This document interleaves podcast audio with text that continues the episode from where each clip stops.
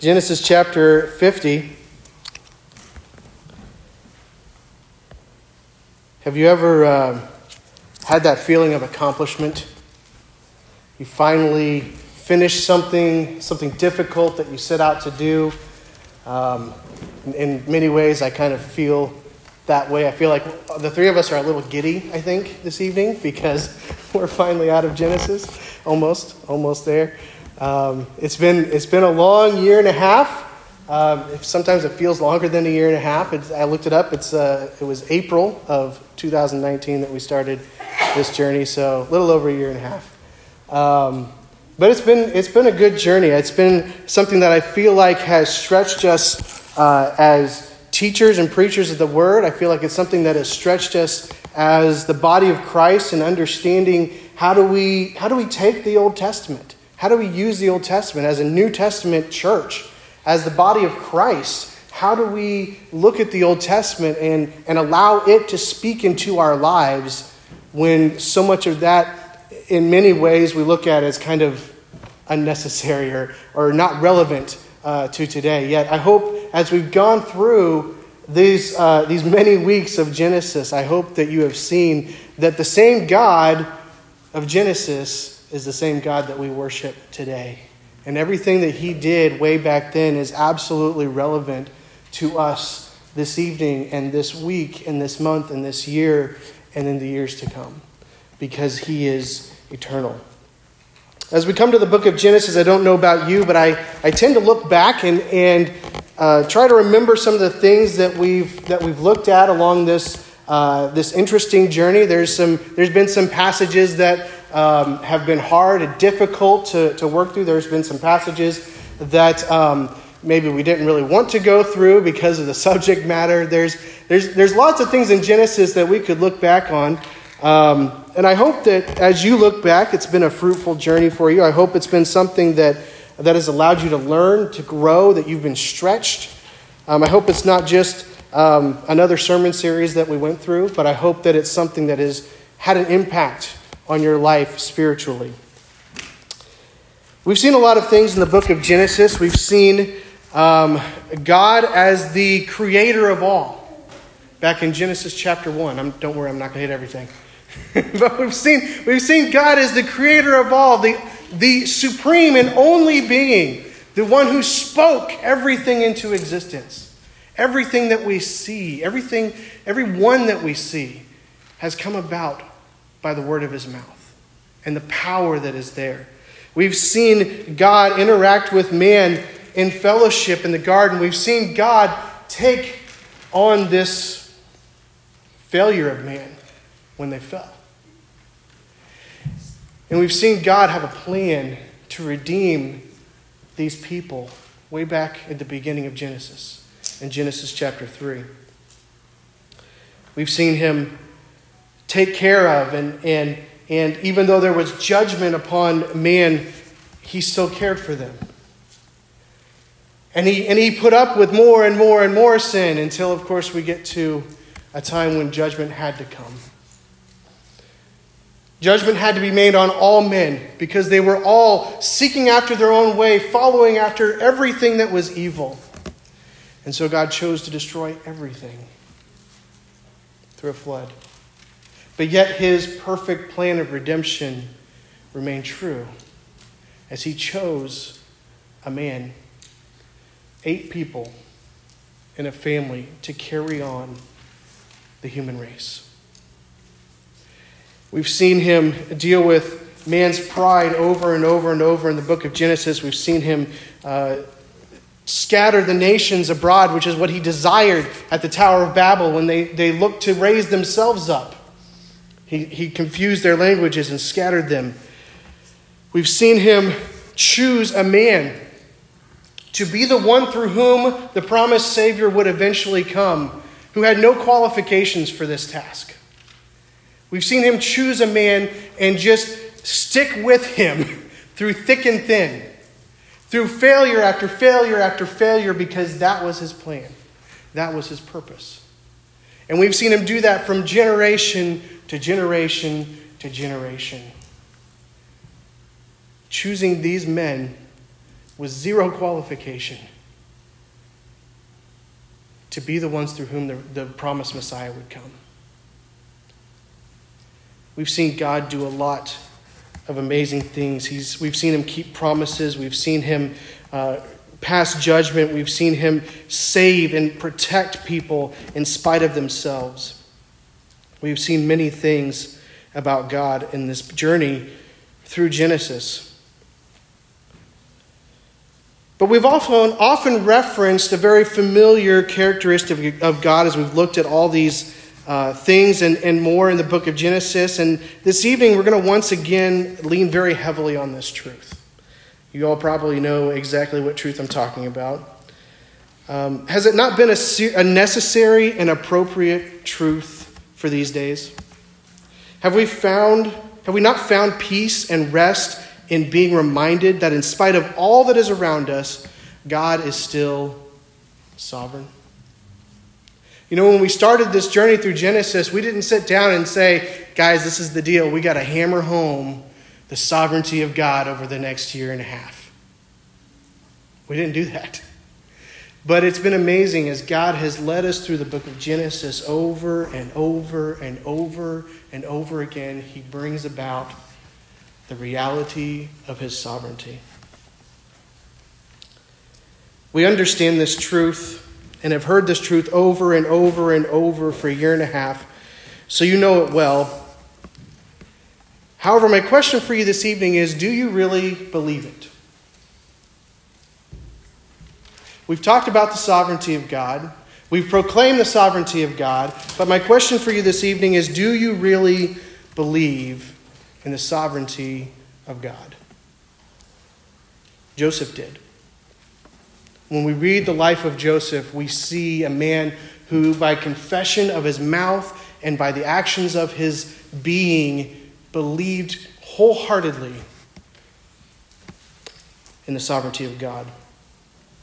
As we look at this passage this evening, this last passage in Genesis, we're going to see once again the response of a man who fully understood and fully embraced the sovereignty of God in his life.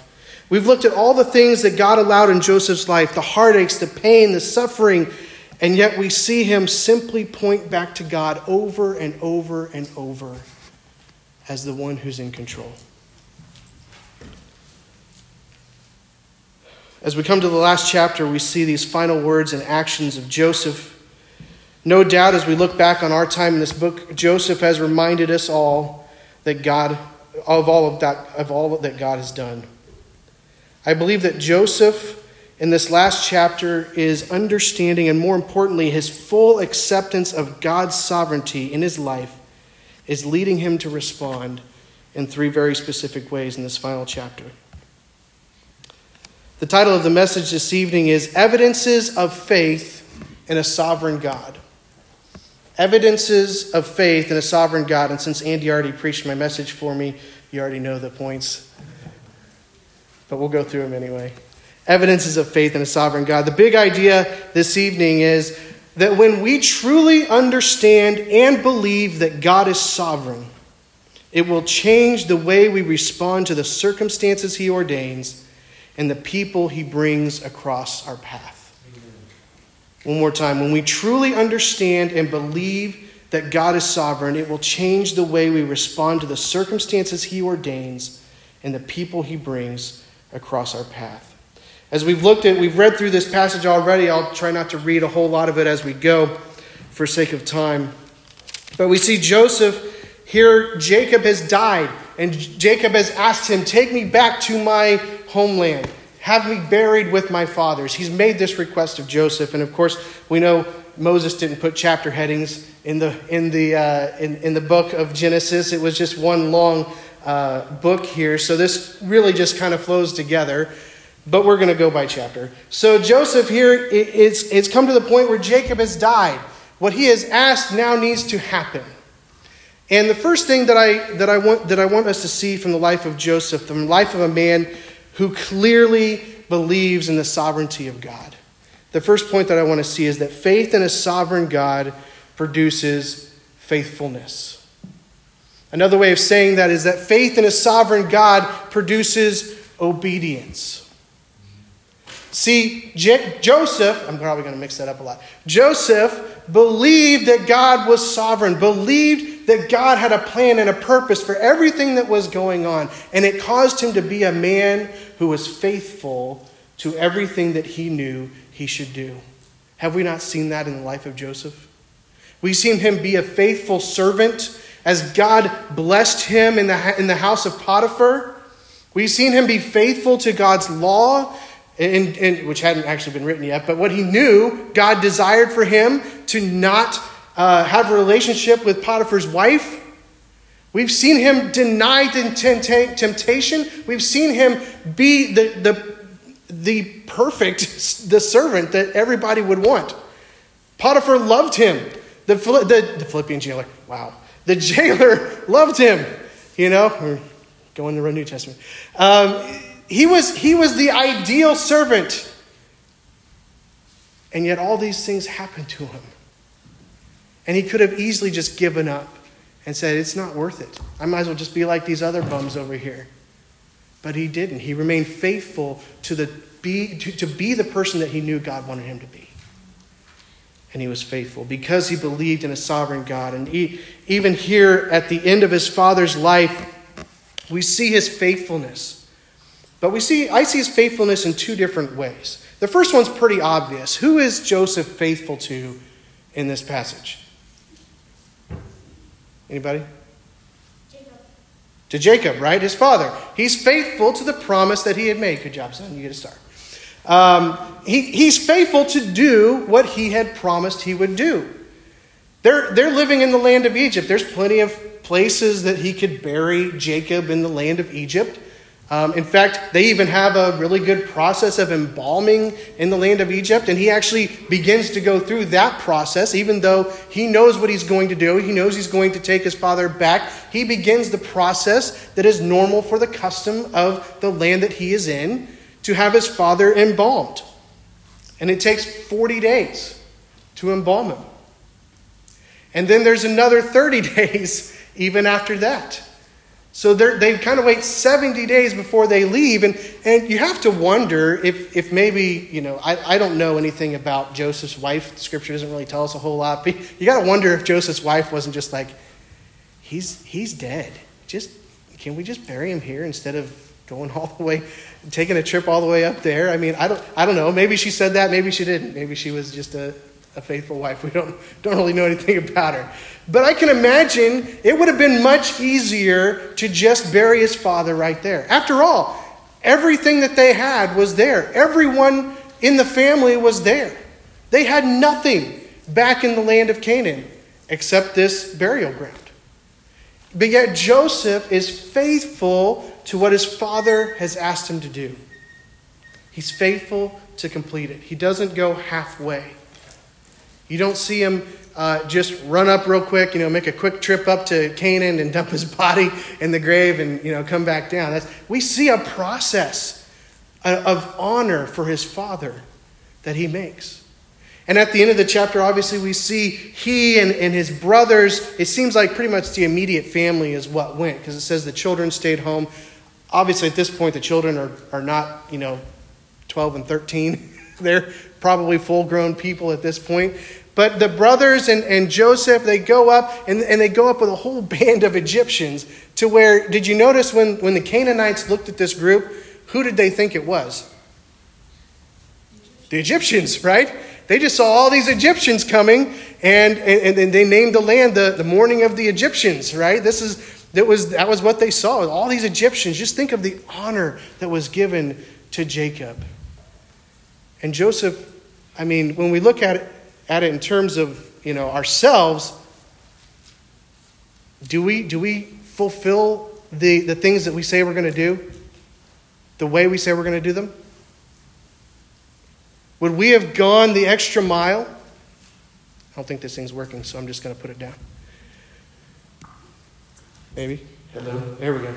Would we have gone the extra mile? Would we have done exactly what he, what he would have desired for us to do? How often do we cut corners in life? Have you ever cut corners? We say we're going to do one thing and we just you know, we just try to do the bare minimum. We make a promise that we're going to get something done, but man, we just do just exactly what meets the requirements. We're not going the extra mile. Joseph went the extra mile. Joseph honored his father. He was faithful to do what his father desired him to do. Because he understood that God had a plan, God had a purpose. As you read later on, you, you see that Joseph's the one, and we'll get to this in a minute, Joseph's the one reminding his brothers that God has still promised that land in Canaan to them. So he understands, he has a, he has a, a vision for what God has promised for the people of Israel in the land of Canaan. And he is going to be faithful to do what God desires. God desired for Jacob to be in that land. That's why he allowed them to have that burial place where Abraham and Isaac and now Jacob would be laid to rest. Though they did not inherit the land in life, they do in death. And so God has a plan, and Joseph, understanding the sovereign plan of God, is faithful to the fullest. Faithful as far as he can to his father, to honor his memory, to do everything he can to do what, Joseph, what Jacob has asked for him to do. But not only is Joseph faithful to his father, he's faithful to someone else. Anybody have an idea? Pharaoh. Pharaoh. You're going, where are you getting this from, David? All right, bear with me. He's faithful to Pharaoh. How do I see that? I don't have this thing so I can walk up here. What does he do? he starts this process, right? He starts this process of, of the uh, embalming, and everything's getting ready, everything's ready to go. And what does he do? He talks to Pharaoh's house, and he asks for permission to leave. He asks if it's okay if he can go up and do what, what his father has asked him to do. He's faithful to Pharaoh. And Pharaoh, of course, is, is gracious and grants him the opportunity. I mean, I don't know what you wouldn't do for the guy that basically saved the entire world from famine. But, uh, but Pharaoh is very gracious in allowing him to, to go with his family, and, even probably is the one that, you know, instigated all these people going with him to make sure that he had the support and the help and everything that he needed to get up there to Canaan and to come back. But it's not just the fact that Joseph asked for permission to leave that I see his faithfulness. For me, it's also the fact that he came back. He came back. See, Joseph understood that God had put him in that place for that time, as far as he knew, for his life to serve Pharaoh. And he was faithful in every respect. Remember a few weeks ago, we, we looked at that uh, that, back and, that, that back and forth, that negotiation process that, that J- Joseph made on behalf of Pharaoh with the people of Egypt. He understood that God put him in that position to be a servant of Pharaoh, and there was nothing that God had done to diminish that role in his life. And so we see these people going up to the land of, of Canaan but then doing everything that they're supposed to do for, for Jacob, but then coming back down. They intended to come back down, they planned to come back down. If you don't think they had enough time to get everything together and go, read in the book of Exodus. All right? How long did it take the nation of Israel to get ready to leave Egypt? A few days. A few days.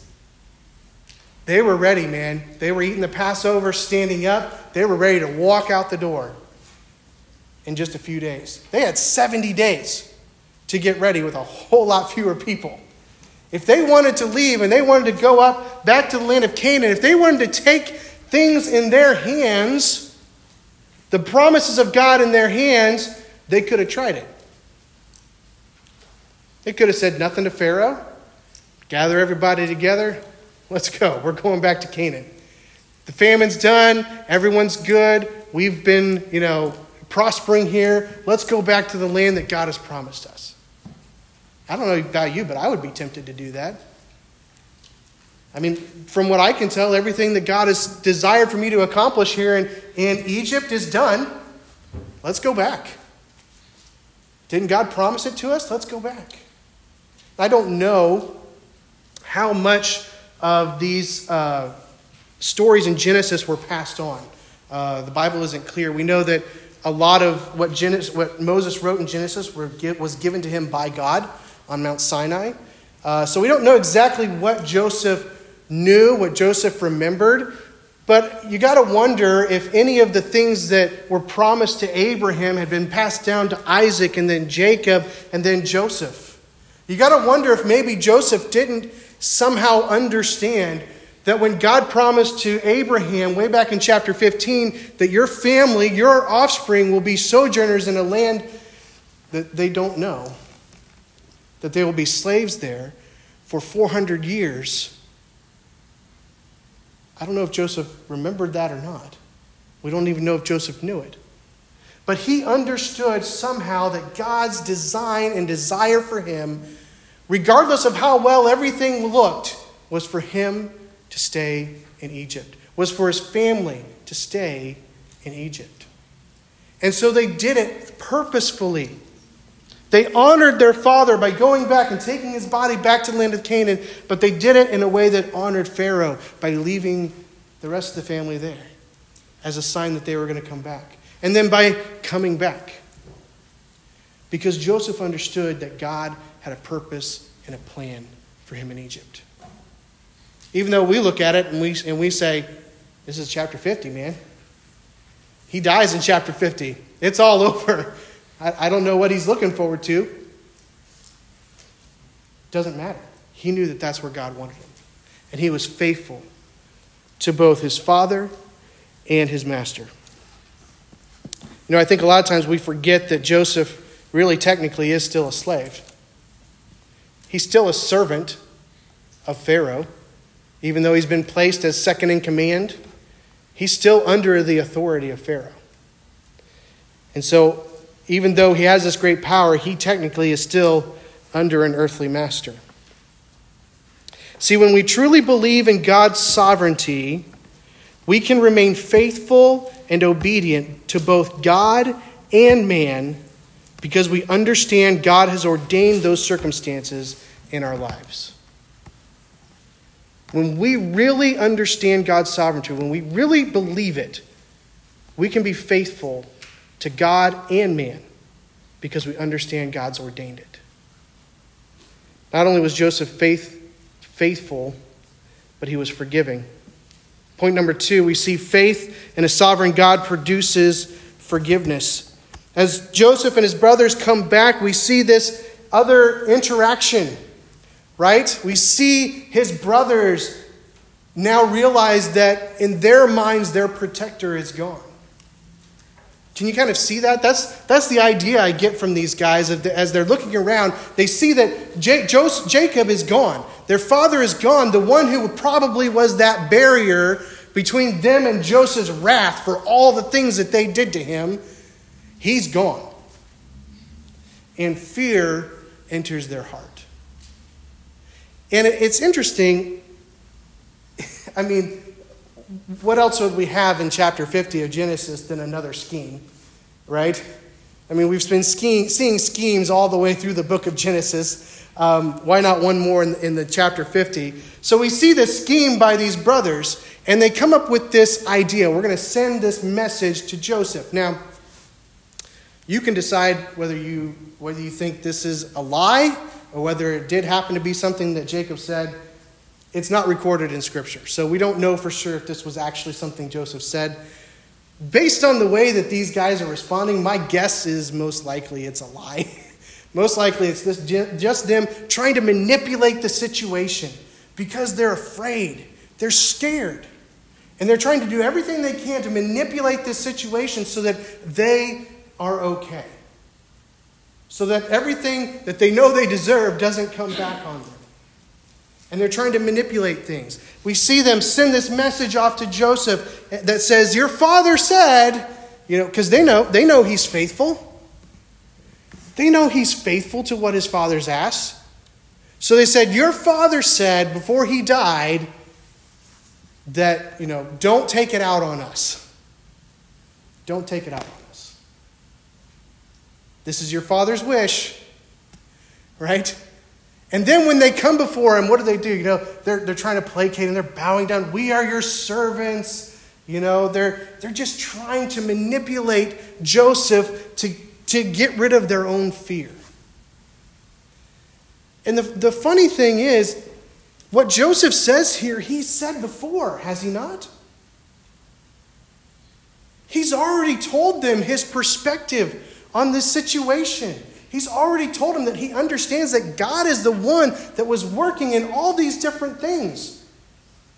And yet they are so consumed by their own fear and probably their own guilt that they have ignored that and they're trying to manipulate Joseph into making everything okay. But how does Joseph respond? I think it's interesting how Joseph responds here. It says here in verse 17 this message is, is brought to Joseph, and, jo- and it says after this message Joseph wept when they spoke to him. Joseph wept when they spoke to him. See, Joseph understood that God had a plan.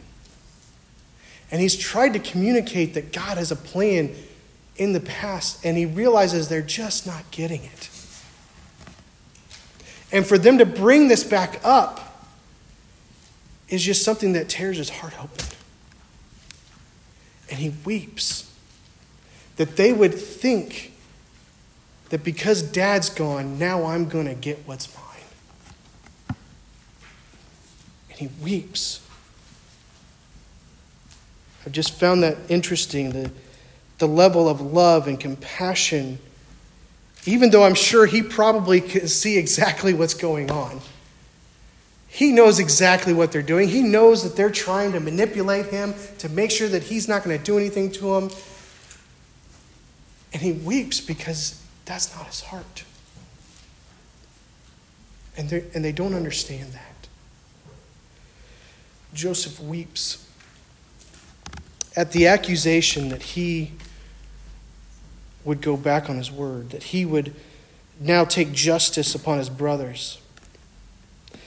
Not only does he weep, but what does he do? He points them where? He points them back to God. He points them back to God's plan. He points them back and he says, God is the one who did this. Yes, yes, it is true. You should be guilty. It is true. You meant it for evil. But, guys, God meant it for good. God meant it for good. And no, it didn't feel like good when I was probably walking in a chain gang as a slave down to Egypt. No, it didn't feel good when I got put into this man's house and had to do all these tasks that I didn't have to do before when I was dad's favorite. No, it probably didn't feel good when that woman lied about me and I got stuck in prison. No, it didn't feel good when that man forgot about me after, after I told him what the interpretation of his dream was and I got to spend two more years down there. No, it didn't feel good, but God meant it for good. It's okay because there is a sovereign plan. and has nothing to do with what I think or what I feel. It has everything to do with God, what God desires. God had a plan. He meant it for good. He meant it for the good to save much people. I can just see Joseph just looking around at his brothers and just saying, Look, look at all these people that would not be here if God had not allowed you to do what you did. But he doesn't just point to God, he gives him a promise.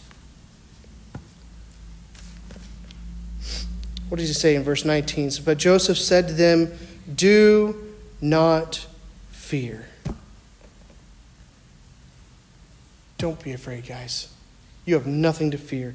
Am I in the place of God? Am I in the place of God? Jump down to verse 21. So do not fear. I will provide for you and your little ones.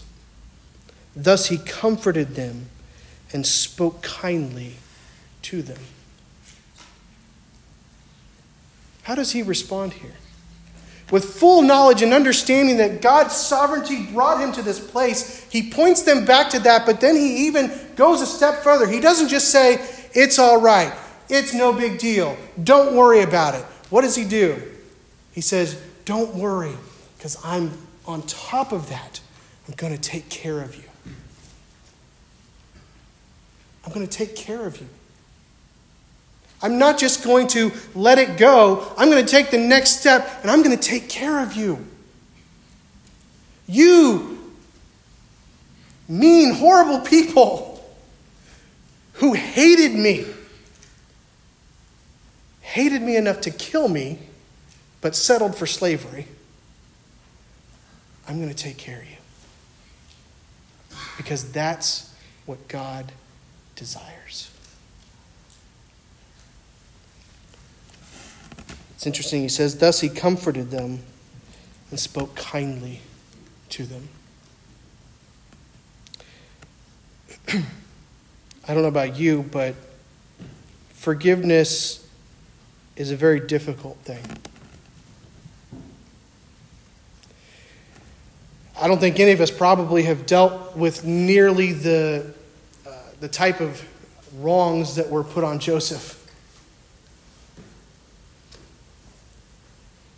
But yet he forgave.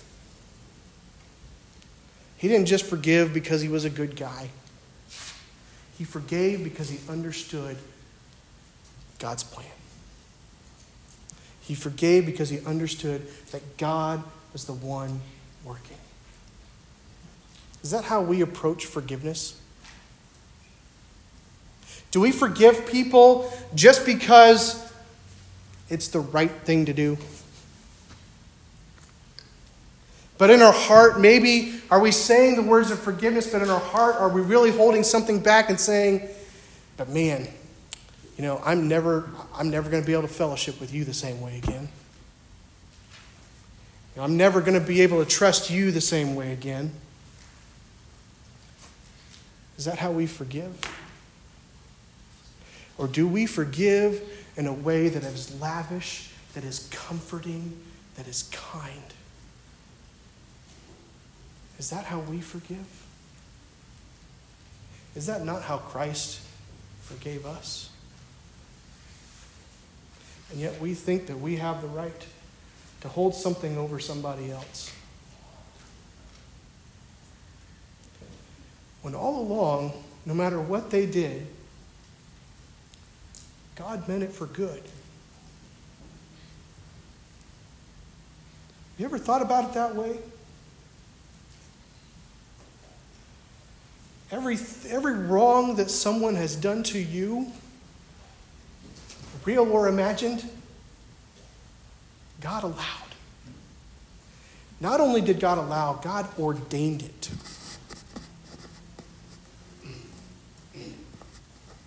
He made sure that it would happen. You know, we don't, we don't look at those things in life like that. We just look at those things as that person failed. And that's true. That person failed.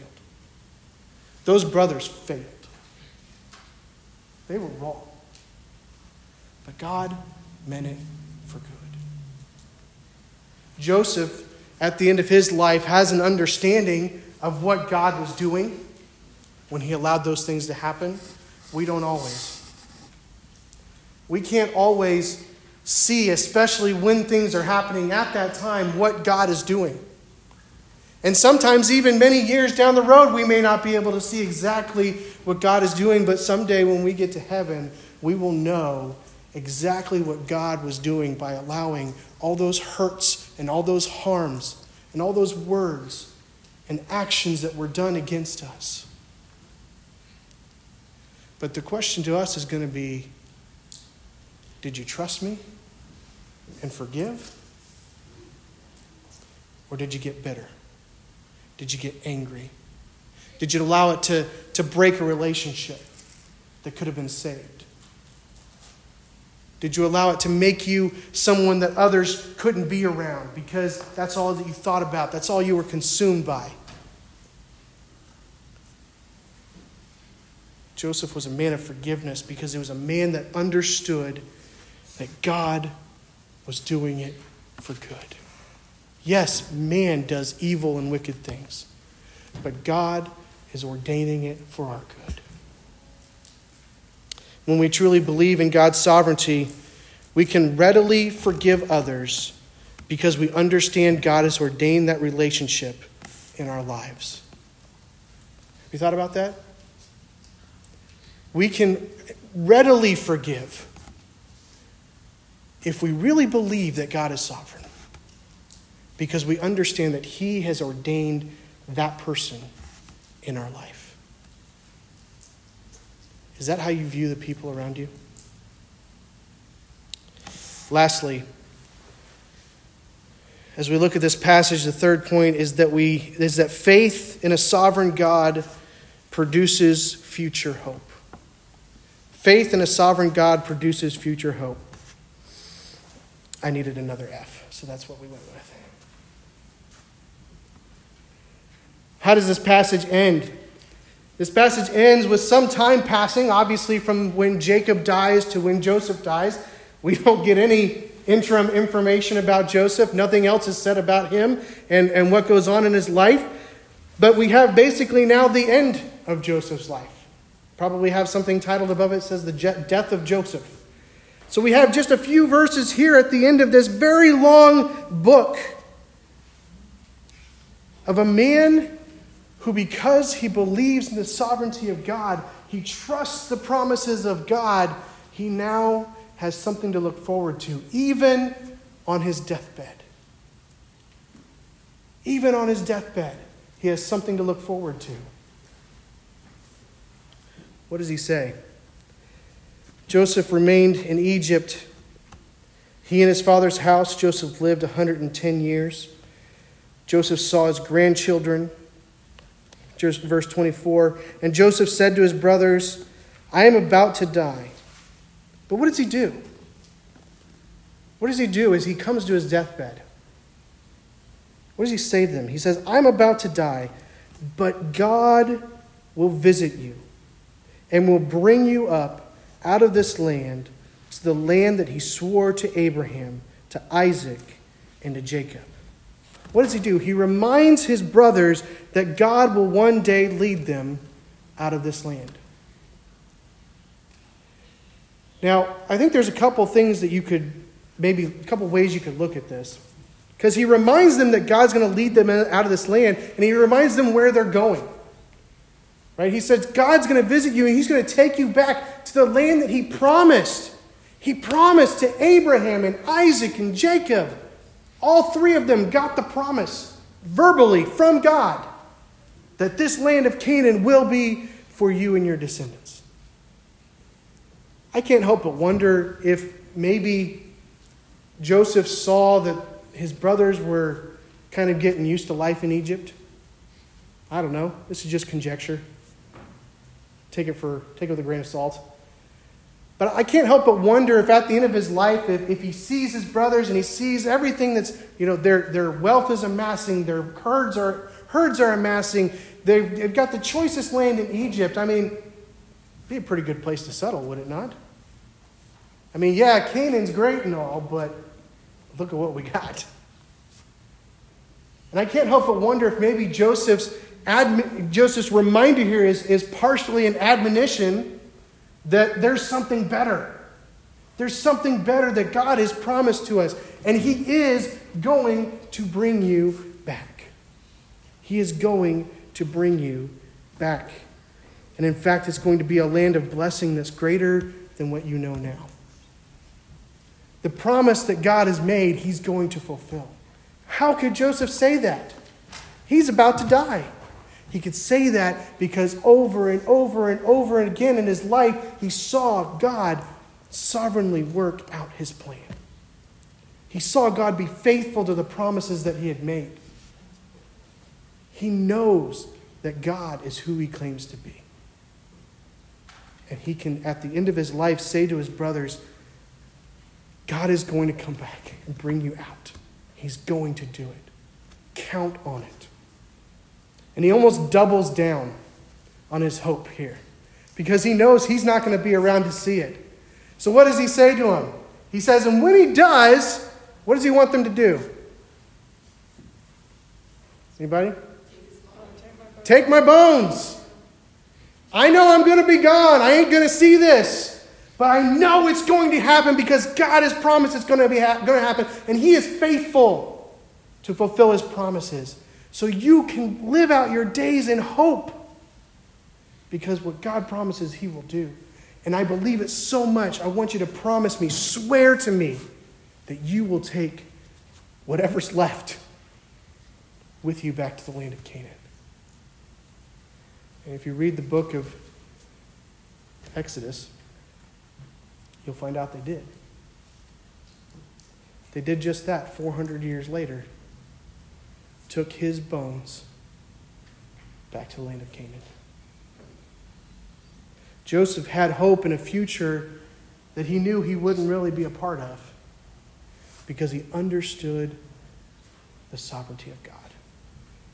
He understood that God would fulfill the promises that he had given. Do we look forward with hope? Yes, I know theologically we look forward with hope, right? We can all fill out a, a theological essay on um, what's going to happen, at least in some degree. You know, we can all understand that one day we are going to live with Christ eternally if we have accepted Him as our Savior. We can look forward and hope theologically, but Today, when you are at home, when you are going about this crazy, messed up world, did you have that hope? Were you resting in that hope? Or were you so concerned about all the junk going on in society, all the things that you don't like? Are you just so concerned with everything going on that you fail to see the sovereignty of God and rest in the hope that we have in Christ?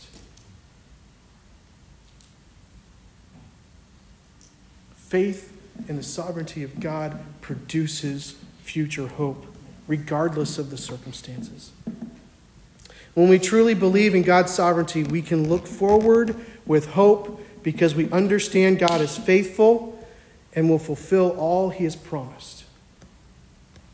We can look forward in hope. We've been reminded over and over and over and over about the sovereignty of God in the book of Genesis.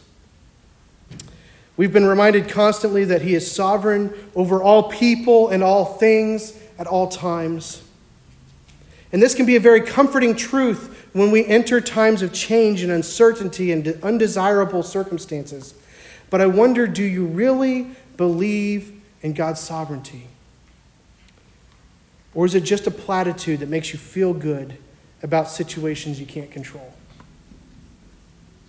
Is it a truth that drives obedience or just a hope that things will turn out the way you want them to in the end? Is your faith in the sovereignty of God a magic rabbit's foot or humble submission to what He's doing? We often proclaim God's sovereignty, yet fail to live as if that truth actually has any bearing on how we address the circumstances God has ordained. Here are just a few examples.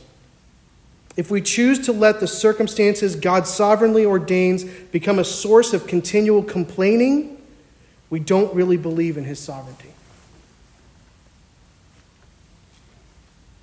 Guilty. how often do we complain and grumble and moan about what God has clearly ordained for us in life? If we choose to let the circumstances God sovereignly ordains create division within the body of Christ, we don't really believe in his sovereignty. If we choose to let circumstances God sovereignly ordains keep us from living as Christ desires us to live, we don't really believe in his sovereignty. Whether it's social distancing requirements or mask mandates or election results or sickness or job loss or loss of a loved one, whatever the circumstances you're facing, God has sovereignly ordained it. Do you understand those words? He has sovereignly ordained this for our good.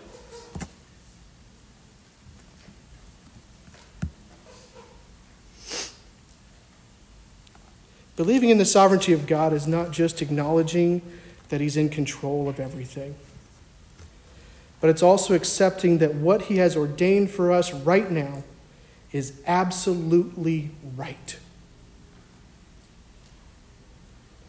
Absolutely right.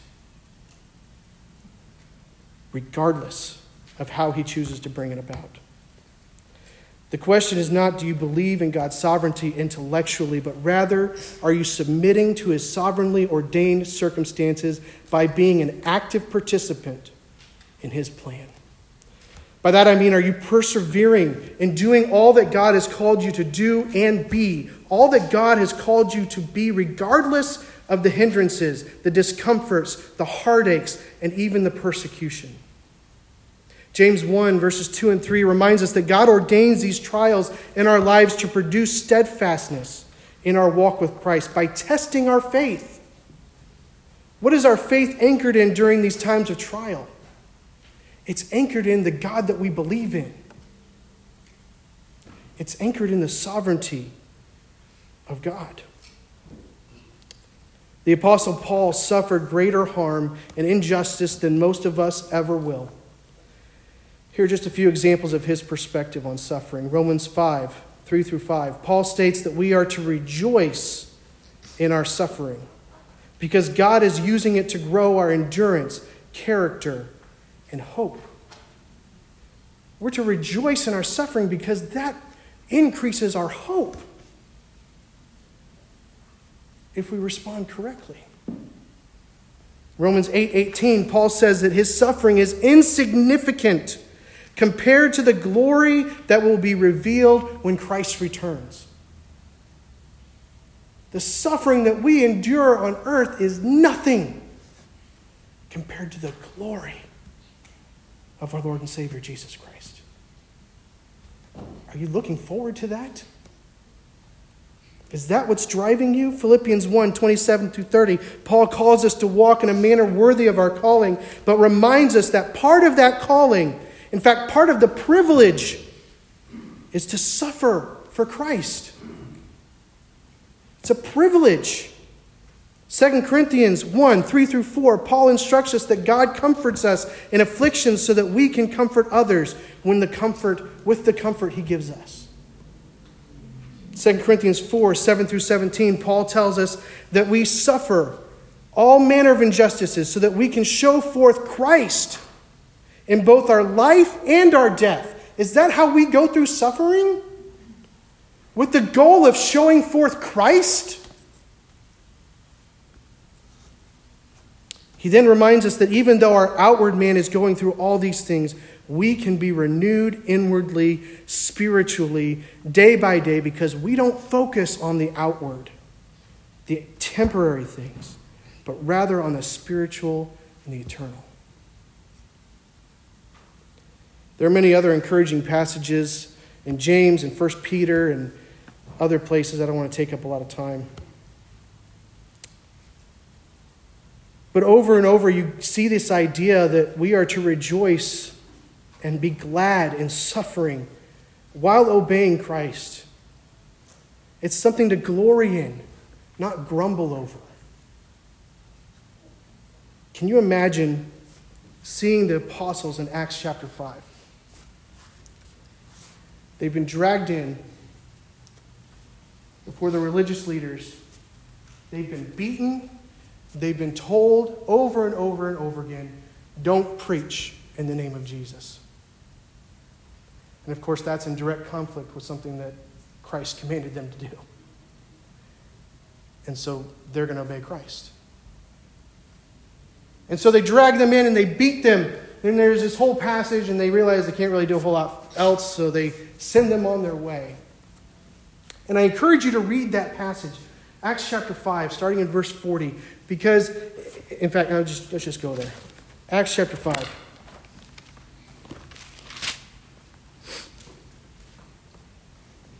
Verse 40 And when they had called in the apostles, they beat them and charged them not to speak in the name of Jesus and let them go.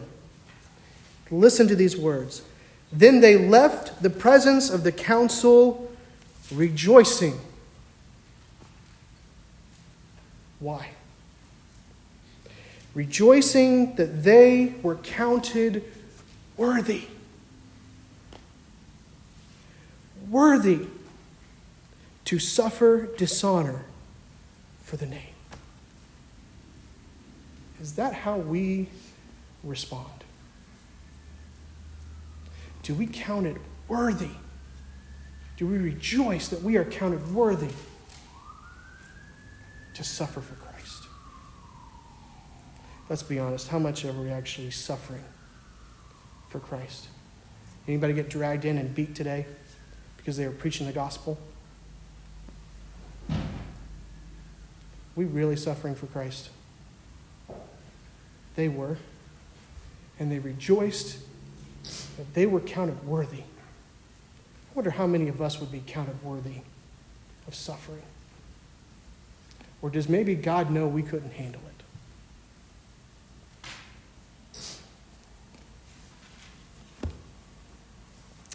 This attitude of continual obedience and rejoicing in the opportunity to suffer for Christ is the response of those who truly understand and embrace the sovereignty of God. Our big idea again was that when we truly understand and believe that God is sovereign, it will change the way we respond to the circumstances He ordains and the people He brings across our path. May God grant us faith to fully embrace His sovereignty as Joseph did, not just in words and platitudes, but in action. Not just theologically, but practically, day in and day out. Do you really believe in the sovereignty of God? Father, we thank you that regardless of whether we believe it or not, you are sovereign.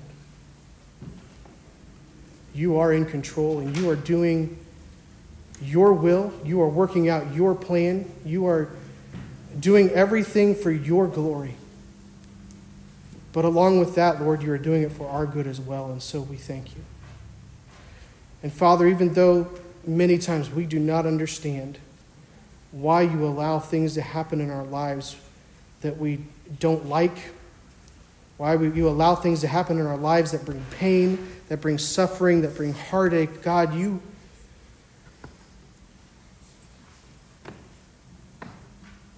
You do it because you love us. And Lord, it's so hard for us to understand that. Because we go through the pain and the discomfort and the heartache. And even as believers, Lord, sometimes we lift up our hands and we ask, why? God, I pray that you would give us faith like Joseph. Help us to truly believe that you are sovereign and let that belief change the way that we respond. Help us to be a light in this dark world, not because we're the loudest, but because we simply understand that you are working things out. And all you ask us to do is be faithful. Help us to be faithful, Lord. May you receive glory from our lives. May you receive glory from this church.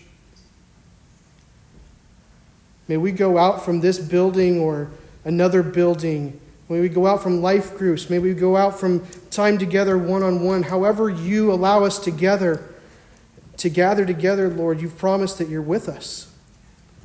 Where two or three are gathered in your name, Lord, help us to go out from those times and reach a world that is lost, a world that is dying.